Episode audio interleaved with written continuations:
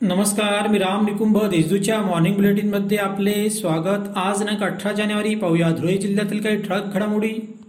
जिल्ह्यात एकशे ब्याऐंशी ग्रामपंचायतींची मतमोजणी आज दिनांक अठरा जानेवारी रोजी चारही तहसील कार्यालय किंवा नियोजन केलेल्या मतमोजणी केंद्रावर होणार आहे.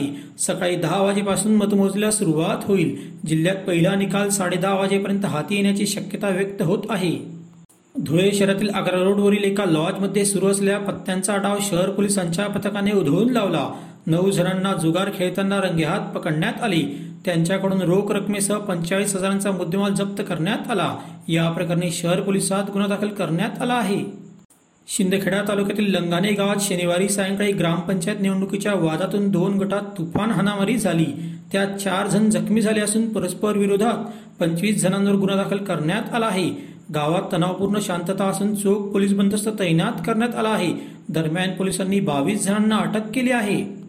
शिरपूर तालुक्यातील नांदर्डे नर्सरी ते बोराडी घाटी परिसरात बिबट्या असल्याच्या अफवेमुळे नागरिकांमध्ये भीतीचे वातावरण निर्माण झाले होते. याबाबतची माहिती मिळताच शिरपूर वनविभागाने शोध मोहीम राबविली. त्यात या ठिकाणी बिबट्या नसून तरस असल्याचे स्पष्ट झाले आहे. नागरिकांनी घाबरू नये मात्र खबरदारी घ्यावी असे आवाहन करण्यात आले आहे.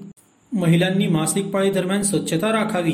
घरातील मुलींशी पालकांनी मनमोकळं बोलून त्यांची काळजी घ्यावी. पुरुषांनीही जुने विचार बाजूला ठेवून महिलांना समजून घेत सौजन्याने वागणूक द्यावी असे आवाहन डॉक्टर सुमिता रंदे यांनी केले. शिरपूर तालुक्यातील आदिवासी पाड्यांमध्ये यंग फाउंडेशनच्या माध्यमातून महिलांना कापडी पॅडचे वाटप करण्यात आले. यावेळी त्या बोलत होत्या. जिल्ह्यात कोरोना रुग्णसंख्येत चांगलीच घट झाली आहे.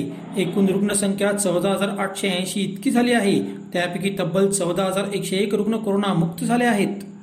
अशा होत्या चार ठळक घडामोडी. सविस्तर बातम्यांसाठी वाचत रहा दैनिक देशदूत व ताज्या बातम्यांसाठी भेट द्या W W W dot Deshdoot dot com संकेतस्थळाला.